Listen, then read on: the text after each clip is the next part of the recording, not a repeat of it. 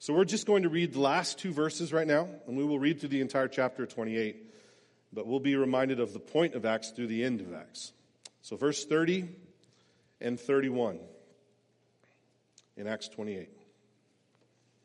Let's read together.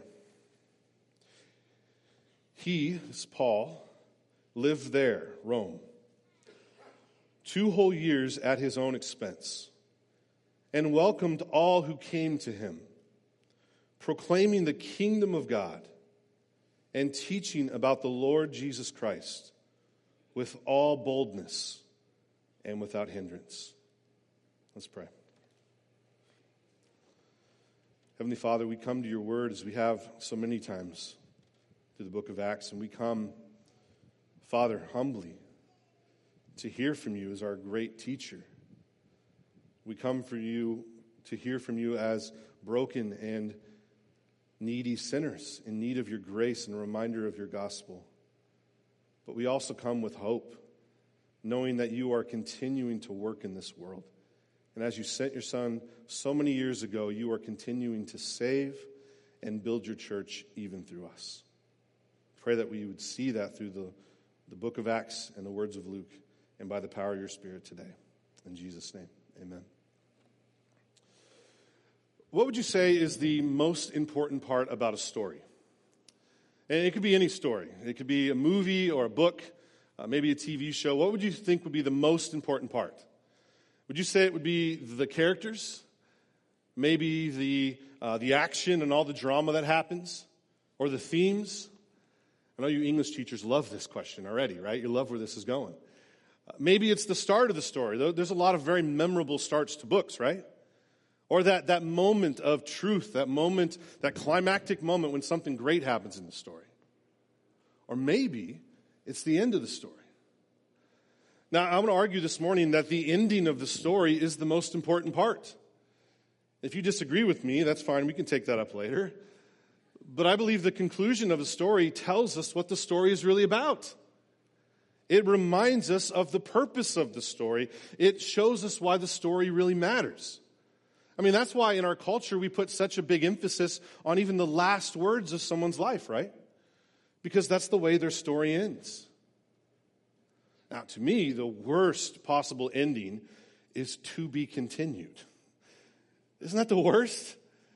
Now, look, you kids may not know this, but there was a time before Netflix when when you were watching a movie or excuse me a tv show and you would get to the end of the episode and it wouldn't wrap things up and it would say to be continued and you had to wait a whole week to figure out what happened that was that was killer when you were watching like lost or 24 right i think i was so much more patient back then um, but now it's not. It's you're watching the story. It says to be continued. Like, oh, 10 seconds, I'll figure out what happened. Um, it's just not the same way, but it, it's still, to this day, still drives me crazy.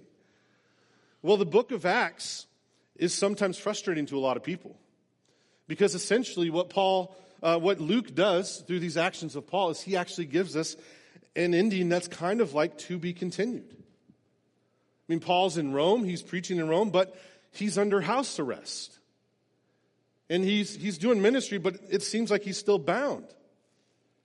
And you look at that end and you go, wait a minute, what happens? Luke, you can't leave us there. What happens to the church in Rome? Do they grow? Do they, they get squashed? What happens with the Jews? Do more churches get planted? And what happens to Paul? I mean, we've spent chapters following Paul through shipwrecks and so many amazing things. Does he actually get to come before Caesar? Is he released? Is he condemned? Is he, is he killed? Look, look, you can't leave us there. You can't leave us with this to be continued. But I want to argue this morning that this is the perfect ending for Acts. And actually, it's not really a cliffhanger. And it's not really a to be continued as it may appear. And the reason why is because the book of Acts isn't about Paul. The book of Acts isn't about Rome. The book of Acts, it wasn't even about Peter and Stephen and Philip. It's not even about us and how we fit into the church or how we can go be the church. No, Luke reminds us of the same thing he told us in the very first words of the book of Acts. Now, if you can remember 85 sermons ago, although we've said it many times since then. Acts 1 1 says this In the first book, O Theophilus, I have dealt with all that Jesus began to do and teach. And the implication there is well, this is the Gospel of Luke, part two. This is all that Jesus continues to do and teach. That's why Chad said that the book of Acts should really be renamed the Acts of Jesus Christ by the power of the Spirit through the work of the apostles to build the church and advance God's kingdom. Be a long name for the book, but that's exactly what the book of Acts teaches us. And that's what we've been talking about for the last two years. And again, at the end of Acts, Luke gives us this exclamation point on this theme once again. And there's one thing I want to drive home today because I believe Luke is just showing us this so clearly through this text. And it is this that Christ, Christ Jesus builds his church. Jesus builds his church, and nothing will stand in his way. Not shipwrecks, or snakes, or governments, or rulers, or hostile people, or new ideas. Nothing, nothing will stand in the way of our Lord to build his church. And it's that nothing that's going to frame our, our way of looking at this text today. So I'm going to split this up into three sections in this narrative. And we're first going to talk about how nothing can hinder the work of God. We're going to get the conclusion of the shipwreck from last week, and nothing can hinder God's work. And then we'll talk about how nothing can compare to the family of God. And then lastly, nothing, nothing can bind the Word of God as Christ builds his church. So let's start in verse 1 with nothing can hinder the work of God. Verse 1 says this After we were brought safely through, we then learned that the island was called Malta. Now, if you remember last week at the end of chapter 27, we just finished with this incredible shipwreck. Paul and his 276 companions were caught in this storm for weeks in the Mediterranean Sea. They were tossed all over the place and they were despairing and rebelling, and it was just a, a mess. But God was faithful to them the whole time. He sent an angel to remind Paul that he's going to make it to Rome and he's going to save everyone on the ship. And that's exactly what God does is he guides the ship through this storm right towards this island of Malta, but they don't get to the island. They run aground on a reef and as the ship breaks up, they abandon ship and they swim to shore exactly as God said they would and what should have been a five week trip turned into a four month ordeal. And now they are on this island of Malta. No, now, what is Malta? Well, Malta is just this small little island in the Mediterranean Sea. Uh, it's about eight miles wide and only 18 miles long. It's very small.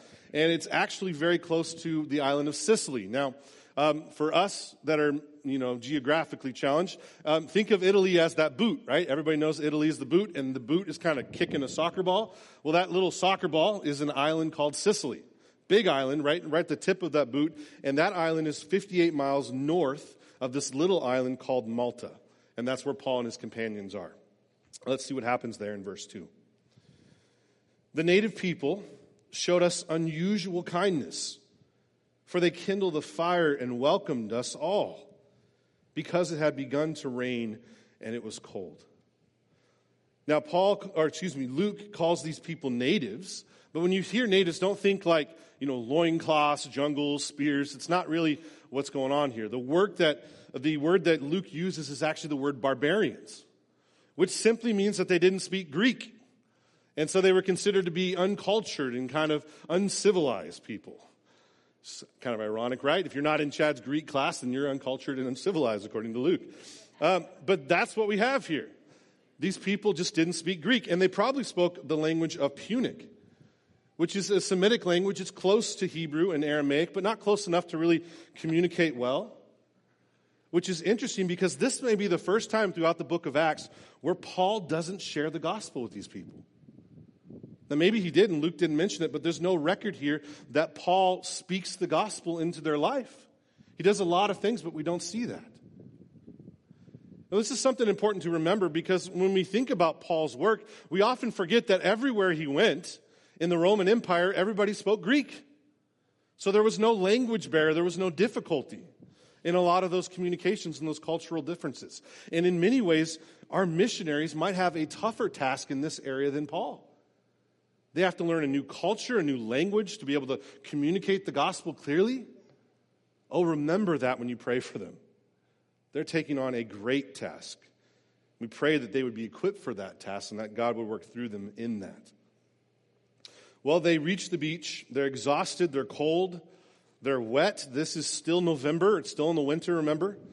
And Luke says that these barbarians, these, these natives, showed them unusual kindness. Uh, it doesn't mean that they were like jerks and all of a sudden became nice. It's, it basically just means that these people were, were incredibly kind to them. They actually are willing to serve these 276 men to care for them for months until the end of the winter. And it all starts with this fire on the beach, doesn't it?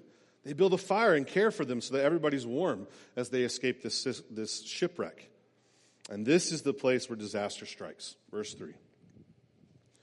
When Paul had gathered a bundle of sticks and put them on the fire, a viper came out because of the heat and fastened on his hand. Now, just when you think that God's plan is, is back on track, right? they just escaped the hardest part, it would seem, this, this incredible storm. And now something else happens that seems to totally hinder God's plan. I mean, a, a snake bite back then was a death sentence. There were no snake bite kits. There was no you know, hospital nearby. It was a death sentence. And the people knew it. Look how they respond. Verse 4 When the native people saw the creature hanging from his hand, they said to one another, No doubt this man is a murderer. Though he escaped from the sea, justice has not allowed him to live. Now, there, there's superstitious beliefs come out here. They kind of have this final destination type of thing going on here. And the, the ESV gets it right. Notice they capitalize the word justice. Because the people on the island, they believed that this was this work of this Greek goddess named Justice that Paul had escaped the sea, had escaped, you know, his death, and now this God has come to take vengeance. And so their conclusion, he, he must be a murderer. Right? This is, this is like instant karma in our world. That's what people say, right? This is instant justice. That's what they were thinking. It's amazing how, how superstitious we can still be today, right? We think we're beyond it, but we're not. And verse 5. They changed their mind incredibly quickly. He, however, shook off the creature into the fire and suffered no harm. They were waiting for him to swell up or suddenly fall down dead. But when they had waited a long time and saw no misfortune come to him, they changed their minds and said he was a god. this scene is just hilarious. Right? It's so fickle back and forth. It reminds me of, of Acts 14 when Paul heals somebody and the people go, Oh, the gods have come down to us in heaven. And Paul and Barnabas, you know, they, they rip their clothes and they, they exclaim, No, we're not God. And Paul seems to, to handle this kind of situation again. I don't know how many times you get called God in your life, but it happens to Paul often, apparently. Um, but Paul, look at Paul's response in this situation. He's incredibly calm, incredibly um, cool in this situation. How can he be so calm? He knows this is a big deal. Well, I think there could be a lot of reasons for that. One, he knows his God. Think of the contrast here between Paul and his God and the natives and their God. Paul knows that his God is not this impersonal, uh, fickle force who's just worried about uh, random acts of justice and doesn't have anything to do with him. Paul knows that his God is just, but he's also good and gracious and sovereign. And he's in charge of Paul's life. Remember in chapter 27, Paul says, This God owns me and loves me, and I serve him. Well, Paul also knows his Savior. Paul's not afraid to die. He's come close to death more than almost anybody. And it was written from, from Paul that to live is Christ and to die is gain. So this is nothing really new for Paul. And I think the bottom line is that Paul knew he was going to go to Rome. He knew Jesus promised it, and this, this little snake wasn't going to stop him. So he just knew that it would all be fine. Maybe he remembered some of Jesus' words in Luke 10 that we know, which is his disciples would step on scorpions, be bit by snakes, and they would be completely fine. Now, some people use this text as this warrant to go play around with snakes and to show how good God is. That's not what's going on here. The point here is, is the point that Luke's trying to make, which is Paul knows that nothing will hinder God's work. Christ will build his church. Christ will grow his people and develop his church, and nothing will stand in his way. If mobs couldn't do it, and stoning and jail and shipwrecks, then a snake is nothing. As many great pastors and missionaries have said over the years, God's people are immortal until their work on earth is done. That's what Luke's trying to say here. And Luke is going to say it one more time through one more miracle. Look at verse 7. Now, in the neighborhood of that place were lands belonging to the chief man of the island named Publius, who received us and entertained us hospitably for three days. It happened that the father of Publius lay sick with fever and dysentery. And Paul visited him and prayed, and putting hands on him, healed him. So Luke introduces us to this guy named Publius, who was the chief man of the island, which could mean governor or maybe even literal chief. And he offers Paul some, some incredible hospitality, gives him a place to stay, and takes care of him and all of his companions. But then Paul finds out that the father of Publius is actually sick. And Luke doesn't just say sick. Notice the detail again. Luke says fever and dysentery. It seems that Luke is diagnos- uh, diagnosing this, this illness, and Paul is the one healing this. Actually, we find out that this is pretty common on the island. It had a name. It was called the Maltese fever, and sometimes people were sick with this for three years. It would come and go, and it would. We found out later that it was from the bacteria in the goat's milk. But but look what happened here. Look what Luke says in the very beginning of verse eight. I love this. He says, "It happened that the father of Publius was sick." Really, Luke? It just it just happened, right? Just a coincidence, just a, an accident. Is that really what you mean? Oh, we know Luke better by now, don't we? No, Luke is trying to say, no, it happened by the sovereign hand of God. This is no accident. This is God's work sovereignly again to bring Luke and Paul into this place to heal this man. You think, well, that's an awful lot of trouble to go through for just this one guy. Well, God's plan's not done yet. Look what else he does. Verse 9. And when this had taken place, the rest of the people on the island who had diseases also came and were cured. They also honored us greatly, and when we were about to sell, they put on board whatever we needed. Isn't this amazing that God used this ministry and this unexpected place to heal the father of Publius, to heal all these people on the island, and ultimately to supply Paul and his companions with everything they need to finally get to Rome? God was at work in every little detail, and now this ship is, is full to the brim going into Rome, probably the best supplied ship at the end of their journey. I'm sure things like this just made Julius, the Roman centurion who was in charge, just scratch his head and wonder what is going on here? How in the world is this happening? And this is clearly, again, Paul showing us and Luke showing us this is God. God once again showing that nothing will hinder his plan. He is faithful. He will keep his word to the end. And as Hudson Taylor, the great missionary, said, God's work done in God's way will never lack God's supply. That's exactly what, what's going on here. So let's see the final journey to Rome. Verse 11. After three months, we set sail in a ship that had wintered in the island, the island of Malta, a ship of Alexandria with the twin gods as a figurehead. That's another amazing detail, an eyewitness detail by Luke that kind of makes this even more real. It also gives us a name to the ship. Verse 12 says, Putting in at Syracuse, we stayed there for three days. And from there, we made a circuit and arrived in Rhegium. Now, this was finally on the mainland of Italy.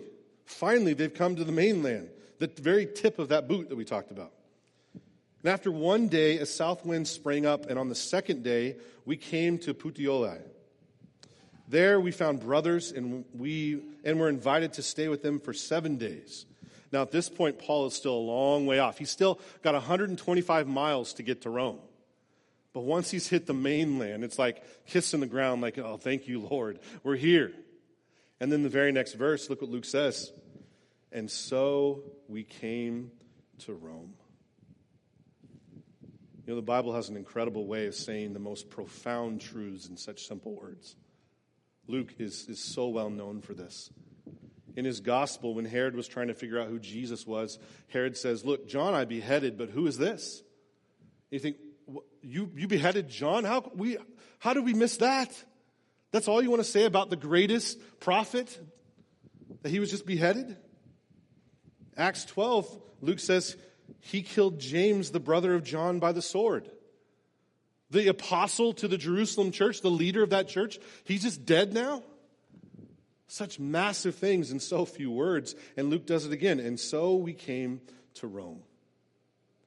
Let's just stop and consider, though, how many promises are fulfilled in that one small line. I mean, Paul has been wanting to get to Rome for years. I mean, Acts 19, when Paul's laying out his travel plans to everybody around him, he says he resolved to go to Rome. And then in Acts 23, Jesus himself appeared to Paul and says, Look, you're going to make it to Rome. Um, you're going to testify for me in Rome. And then last chapter, even on board the ship, Jesus sent the messenger again and said, Look, Paul, you're going to make it to Rome. In the first chapter of Romans, Paul says, I long to come to you I long to see you and to be encouraged by you and for you to be encouraged by me. Makes us think, well, what's the big deal with Rome? Why is it so important to Paul? Why did it take so long and have such a big buildup to get there? Well, remember, Paul wanted to vindicate himself. He was a prisoner at this point. He wanted to make sure that he declared his own innocence. I don't think that was his main priority because he's okay if he just disappears if he is dead, the gospel moves on. And I think his main priority was he wants to vindicate the gospel. He wants to make it to Rome and show that all these trials, all these buildups will prove that the gospel, the, the Christian faith, is not an enemy of Rome. It's not an enemy to Theophilus and, and to the Jews. It's right out of the Old Testament. And so Paul's been desiring to do this and to preach in Rome. And remember, Rome to Paul and to almost every Jew would be considered the ends of the earth. It was, the, it was the hub of the civilized world at that point, and from there, Paul could reach anyone. And just think of all the details, all the amazing things that happened to bring Paul to this place. All the promises that kept Paul through trials and assassination attempts, through mobs and through shipwrecks and so many difficulties, and it just magically happened he ended up in Rome. No, right? No, this is all God's sovereign hand. God fulfilling his promises. And he's at work in every little detail. It, through justice and injustice, Jew and Gentile, Roman law, cowardly Roman governors. He used Paul's citizenship and Paul's nephew to warn him. He used a dream, a kind centurion, kind native people, and faithful friends, all to get Paul exactly where he wanted him to be. Because, again, Christ builds his church. He is sovereign over all of it, and nothing will hinder his work. I think there's an important lesson here for the church. A lesson that, that I think Acts has been teaching us this whole time. There's nothing in your life that just happens. Nothing in our lives that happens out of the sovereign plan of God. Everything happens out of God's hand, out of God's plan, because God is at work, not just in the big things, but even in the smallest details. Because if you believe that you're in Christ, if you're his child, you're found in him by faith, that was a gift. We're justified by the grace of God through the work of Christ, his life, death, and resurrection. We're redeemed. We're, we're sanctified by God, and God doesn't just leave us there. He doesn't just free us from prison and say, All right, see you at the end. No, he walks us through in every single detail, just like he's working through Paul. He's there in every victory and every defeat. In fact, if Acts is any testimony, it seems that God loves to work by bringing victory through defeat. That's his MO. That's the way that God works. It's always been that way.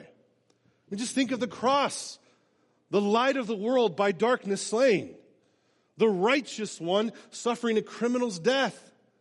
That God would bring life and salvation through death and trials. And that's how he's been building his church through Acts. And that's how he continues to build his church even today. That's why Joseph, even way back in the Old Testament, can say of his scoundrel brothers that you meant this for evil, but God meant this for good. And Paul can say in Romans 8, for those who love God, all things, Not just the big things, not just the big picture, even the little details.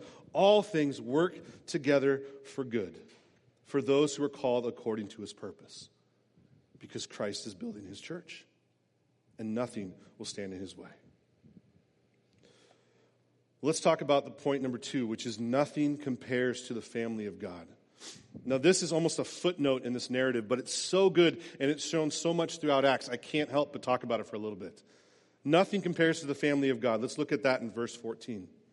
It says, There, which is still Italy, we found brothers and were invited to stay with them for seven days. And so we came to Rome. And the brothers there, when they heard about us, came as far as the Forum of Appius and three taverns to meet us. On seeing them, Paul thanked God and took courage. Oh, what a blessing this must have been for Paul after this crazy trip. When he's not even in Rome yet, he finally um, steps foot on Italy. He has brothers come to meet him and take care of him and all of his companions for a week. And then when he finally gets to Rome, there's even more people coming in to encourage him and greet him and fellowship with him. They came from these two towns that are mentioned, the Forum of Appius and three taverns, which are about 10 to 30 miles away. Remember, they're, they're on foot. They're not hopping in the car and driving 10 minutes. They came a long way to meet Paul. And what's amazing about this passage is that, that this this situation, this kind of greeting, especially in Rome, is usually reserved for kings and generals coming back from war. That they would come to town with all their prisoners behind them and they would have this victory march into Rome. And here's Paul, a prisoner, in this victory march straight into Rome. I'm sure again, Julius and all of his companions like, what in the world is going on here? Who is this man? Who are these people? And remember, at this point, they don't really even know Paul. All they know about Paul is that he wrote the letter to the Romans to them about three years earlier. The first chapter, he talks about how he wants to go there because no apostle has been uh, planted this church. These are probably men that were there at Pentecost, there when Peter preached and were saved and went to Rome, and this, this church just sprang up. Paul's excited, but they don't even know Paul, and they're giving him this kingly welcome here. And it's amazing because when Paul finally meets the church, do you see what happens? There's incredible unity and joy. The same hospitality that he might experience in Jerusalem or in the many churches he planted. It's almost as if he never even left his home church. I know some of you have experienced this in your own ways, haven't you? Have you've ever been on a trip or out of town and you, you attend a corporate worship service from another church and you go into the church and you hear the same gospel preached. You hear the same songs, maybe even the same scriptures that you normally hear read, and, and you have similar conversations, and you start to, to feel this unity and this camaraderie that is just unexplainable. You start to realize that the church is just this one massive family. It's even closer than most natural blood relationships in some ways. And again, we see the beauty of these things in this passage, and we've seen this all the way through the book of Acts. Remember, at this time, family and nationality and government, these things were a big deal. But the church, their unity and their camaraderie and their prayer and care for each other is so much greater than even those great things. It stands out over and over again, even though the church is made up of Jew and Gentile, slave and free, rich and poor, righteous, unrighteous, teens and grandparents, baby boomers and millennials, all under one roof, proclaiming the same gospel, singing about the same God. Oh, there's nothing else like the church. When you see the unity and the diversity that can only come from changed lives, from resurrected lives by the gospel, it's beautiful. It's a taste of heaven. And we see it on full display here. And that's why in verse 15, Paul thanks God and he's encouraged. I want to talk about that verse 15 because I, I, studied this a lot this week, and that verse struck me after reading it a bunch of times a little differently. It says, at the very end of verse, verse 15 says, On seeing them, the church, Paul thanked God and took courage. That seems pretty straightforward, but as I studied it, I started to realize you would expect that to be in reverse. When the church shows up and they see Paul, you would expect them to thank God and them to be encouraged, right? But it's the opposite way, way around. Paul is the one encouraged. You know, we often think about how important Paul was to the early church, and rightly so. But we don't often think about how important the church was for Paul. We like to see him as this, this independent, self sufficient, this church planner who's out in front blazing a trail and everybody else is just trying to catch up.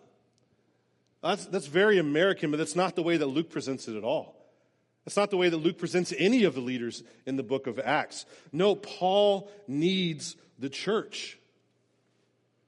Whether he's traveling with Luke and Aristarchus, or whether he has ministry partners to go to the mission field with Barnabas and, and John Mark, or whether it's just when he comes to a place after a horrible trip and just needs encouragement, Paul needs the church. And so do we. We need the church. Do you believe that? We need to feed on the gospel, the truth that is in God's word. We need to be reminded of that every single week. We need the sacraments and the fellowship and the means of grace. That's how God grows us in Christ. I find it amazing that when Jesus teaches the disciples how to take communion, he doesn't say, Look, here's how you do communion. Take it a couple times. You'll get the hang of it. You'll figure it out, and then you can just forget it. No, he says, Every time you meet together, do this. The implication is there we forget, we lose hope. We forget our only hope is the gospel. And we need the church to remind us of that, to strengthen us of that, to point us to Christ, and at times smack us up the side of the head and say, No, your hope is Christ, not that. Do you believe that? Do you believe you need the church? Does your schedule, your relationships, your, your calendar reflect that you need the church? Or does it reflect that you're building your own resume? Or maybe your kid's resume for college. Or maybe that the priority is entertainment or relaxation or vacations. Do you really know how much you and I need the church? Hebrews 10 says, Let us consider how to stir one another up to love and good works, not neglecting to meet together, as is the habit of some, but encouraging one another, and all the more as you see the day drawing near. That's our job as Christians. That's why God is advancing his church.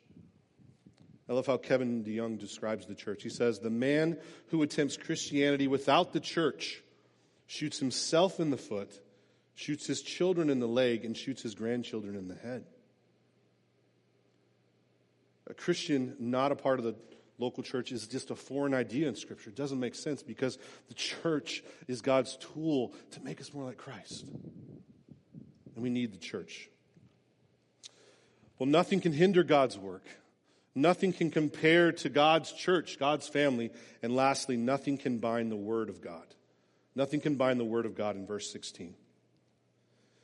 And when we came into Rome, Paul was allowed to stay by himself with a soldier who guarded him. Now, this, this essentially was kind of like the ankle bracelet of the day, right? This is Paul under house arrest. It's really unusual for a prisoner to live by themselves like that. They were in the prison, but Paul was afforded this freedom, maybe because Festus allowed it, or, or maybe Julius was so impressed by Paul. But he still had a guard there. These guards would change shift every four hours, so he might have had about six guards per day. And you know Paul took advantage of that, right? You know that when they came in and they proclaimed, Caesar is Lord, Paul's just saying, yeah, let's, let's talk about that. And that's why Paul says in Philippians, it has become known throughout the whole imperial guard and to all the rest that my imprisonment is for Christ. So, not even when Paul is in chains, when he's bound, is the gospel in chains. He's still preaching, people are still becoming saved. And verse 17 After three days, he called together the local leaders of the Jews. And when they had gathered, he said to them, Brothers, Though I had done nothing against our people or the customs of our fathers, yet I was delivered as a prisoner from Jerusalem into the hands of the Romans. When they had examined me, they wished to set me at liberty because there was no reason for the death penalty in my case. But because the Jews objected, I was compelled to appeal to Caesar. though I had no charge to bring against my nation.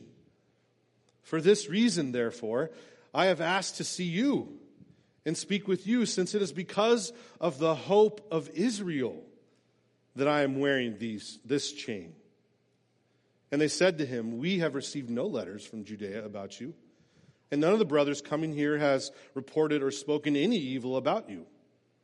But we desire to hear from you what your views are, for with regard to this sect or this heresy, we know that everywhere it is spoken against. So, as Paul is in the habit of doing, he, he gathers the church leaders, the Jews, from all the synagogues, and what does he do? Well, he lays out his case, explains why he's in Rome, he, he asserts his innocence once again, but then notice, what does he say? He says, Brothers. He starts the same way that he did through the trials, the same way that he always has, and says, I'm not an enemy of Israel. I'm not an enemy of Rome. My gospel, my hope is the hope of Israel. It's right out of the Old Testament. It's in the resurrected Lord, the Messiah. That's my hope. That's what I want to preach to you about. And we see him say those things, but then you look at their response and it's kind of weird, isn't it? They say, Well, we've never heard of you. We didn't get any letters, any alerts about you, but we have heard of this sect, this heresy, and we'd love to hear more. Oh, how is that possible? After all the drama with the trials and, and how much the Jews wanted to kill Paul, how is it possible that they wouldn't even send a letter to Rome? Are they just are they lazy? Did they just lose interest? Are they just glad to, to have Paul out of their hair? I don't think that's what's going on. And most likely, they were still in transit. Now, if you remember, Paul gave the, his, his companions some advice that says, look, this is a bad time to travel. We shouldn't go. And that resulted in that crazy storm. Well, most likely the Jews stayed in Jerusalem for the winter. And so when winter was over, Paul was already on these islands trying to make it to Rome. They started way back in Jerusalem. They're still trying to get there, most likely. And so, by the sovereign hand of God, he's given Paul this fresh start, it seems. Even as a prisoner, so that he can be heard without the influence of the Jews. And you would think that at this point, man, this is the point where we see revival. We see something massive happen. This is what we've been building towards. Look at verse 23. When they had appointed a day for him, they came to him at his lodging in greater numbers. From morning until evening, he expounded to them, testifying to the kingdom of God and trying to convince them about Jesus, both from the law of Moses and from the prophets. Paul do, does what he does best. He preaches Christ. Straight out of the Old Testament. It's all about Jesus. It's all about this kingdom of God, which is amazing because the kingdom of God isn't mentioned that much in the middle of Acts. Just right at the beginning and right at the end, like this, this idea of an inclusio just wraps it all together. This is what it's all been about. And Paul is preaching from dawn until dusk, from cover to cover. It just blows me away that we don't have that sermon, right? We don't have what Paul said there. I think I know why, because if we did, no one would ever preach again. Like, would you come to speak at our church? No, just read that. That's what we would do. But in God's providence, we don't receive that sermon, but we do see what happened. Verse 24. Some were convinced by what he said, but others disbelieved.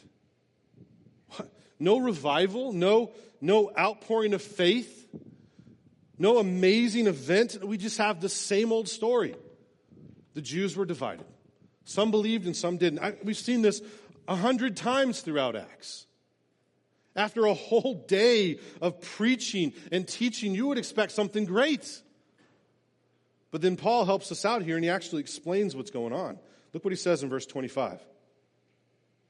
And disagreeing among themselves, they departed after Paul had made one statement. This is what ran them off. The Holy Spirit was right in saying to your fathers through the prophet, Go to this people and say, You will indeed hear, but never understand. You will indeed see, but never perceive. For this people's heart has grown dull, and with their ears they can barely hear, and their eyes they have closed. lest they should see with their eyes and hear with their ears and understand with their heart and turn, and I would heal them. Therefore, let it be known to you that this salvation of God has been sent to the Gentiles. They will listen. I have to wonder how Luke and Aristarchus would have responded at this point. They've probably heard Paul give this sermon a hundred times, and when Paul says, in closing, I want to quote from Isaiah, they want to jump out of their seat and go, No, Paul, don't go there. That's a bad idea. We made a lot of progress today. We're divided. That's what we would do, wouldn't we? Let's shake hands. We'll agree to disagree and move on. Paul can't leave it there. He can't settle for them to be in this gray area. He pushes them towards decision. And what is Paul doing here? Well, he's actually doing two things, I think. One, he's, he's explaining what's happening. I mean, every town he went into, every synagogue he preached at, this is exactly what happened. The Jews were divided, many rejected the gospel, and so he went to the Gentiles, and there was this great outpouring of faith. The same thing happened to Jesus in his ministry, right? He preached the gospel, the Jews were divided, and Jesus quoted the same passage. Paul's saying, look, this isn't an accident. This doesn't just happen. This is what God is doing. Nothing can hinder his word being preached. If it's rejected by the Jews, the Gentiles will receive it. And it's almost as if Paul is saying, All right, in conclusion, everybody stand up. I'm going to smack you across the face and say, You're rejecting God. He's actually giving them a warning. And in, in, through the Spirit is also re- warning us about rejecting God ourselves. Saying basically, Are you really listening? Are you really trying to see? I don't think that you are. You're hearing, but you don't want to listen. You see the truth, but you just ignore it. You just suppress it. You're stubborn and hard hearted and rebellious. You don't want to recognize what's right in front of your face and repent, and so you push it away. And since you push it away, we're going to go to the Gentiles. And sadly, they don't listen. In verse 25 says they walk away. Even though the, the clearness of what God is doing is right in front of their face, as Romans 1 says, they're suppressing the truth in their unrighteousness. That is not what I expected. After building to Rome for so long, I would have expected this massive revival, but the amazing thing is Luke doesn't end there. You would think, well, looks like the gospel's done. The church is over. God has stopped building his church at least to the Jews. Look at verse 30. He, Paul, lived there in Rome two whole years at his own expense and welcomed all who came to him proclaiming the kingdom of God and teaching about the Lord Jesus Christ with all boldness and without hindrance. There's our to be continued. You know, it's amazing to know that the sources throughout church history tell us that this wasn't the end for Paul. That Paul eventually did appear before Nero. He was released. He actually ministered for another four or five years before he was arrested again. And then that time he was beheaded. And during that time, he wrote a couple of his uh, epistles to the, the pastors, to Timothy especially. Um, but Luke is trying to show us what's going on in this event, and he actually gives us a massive clue right there with the very last words of Acts. The last words are the most important part, and the ESV gets, gets this right. Look at the last verse. It says, Paul was preaching with what? All boldness and without hindrance. That without hindrance is one word in Greek, unhindered. That's what Luke wants to leave us with even though Paul is in, in jail, it seems like the church is, is just kind of floundering out there. God's word, God's proclamation, God's work is still moving on. It's unhindered. Nothing's holding it back. Even while Paul is in prison, he's preaching to the Roman guards. He's free to have people come see him and preach the word, to meet with these people in Rome. And he's free to write the letters to the churches. During this time, he writes Colossians and Ephesians and Philippians and Philemon. Those letters that fed the church for years and are still feeding us today. And the kingdom of God mentioned at the very beginning in Acts 1 is now mentioned at the very end of Acts 28 in this divine exclamation point to say, God's kingdom is still going. The gospel is being preached, Christ is building his church, and he won't stop. That's why Paul writes in 2 Timothy I'm suffering, bound with chains as a criminal, but the word of God is not bound. Luke's telling us no, this is not the hint. Christ will continue to build his church. And here we are 2,000 years later, and we still see the gospel advancing. We're still sending out missionaries. We're here because the gospel has advanced westward to us by God's sovereign hand, by the work of Christ. And even though Acts 28 ends, you what, know what the real ending of Acts is? It's the very last chapter in the book of the Bible. It's Romans 21, or excuse me, Revelation 21. You don't have to turn there, but let me tell you that in Revelation 21, Satan is destroyed. All sin is wiped away. God's people are gathered from the corners of the earth. Every tribe, tongue, and nation worshiping at the throne of God as Jesus rules and reigns for all eternity. And in verse 3, it says, Behold, the dwelling place of God is with man. He will dwell with them, and they will be his people, and God himself will be with them as their God. That's where it all ends and Christ will build his church until that great day. Nothing will hinder his work, his people, his word. This is our great hope. This is our great peace. That we're not just redeemed and set free, we're redeemed as part of God's kingdom, as part of God's people. And churches like Sovereign Grace can come and go. Nations and rulers can come and go, but God's church will never fail because Christ is the one who builds it. Let's pray. Heavenly Father, what great hope you give us here in this book. What a joy it is to know that you're sustaining not just our own lives, but the church throughout history. You're growing your church. You're bringing people in that would never be together in real life from every tribe, tongue, and nation to worship you and to glorify you so that you will be exalted at the end. God, may we look forward to that day in faith. May it encourage us and strengthen us that the work of Christ in his life, death, and resurrection are just the beginning of your work. And may we devote ourselves to the development and the building of your church as you build it through us, through your Spirit, and through the proclamation of your word. We pray in your Son's precious name. Amen.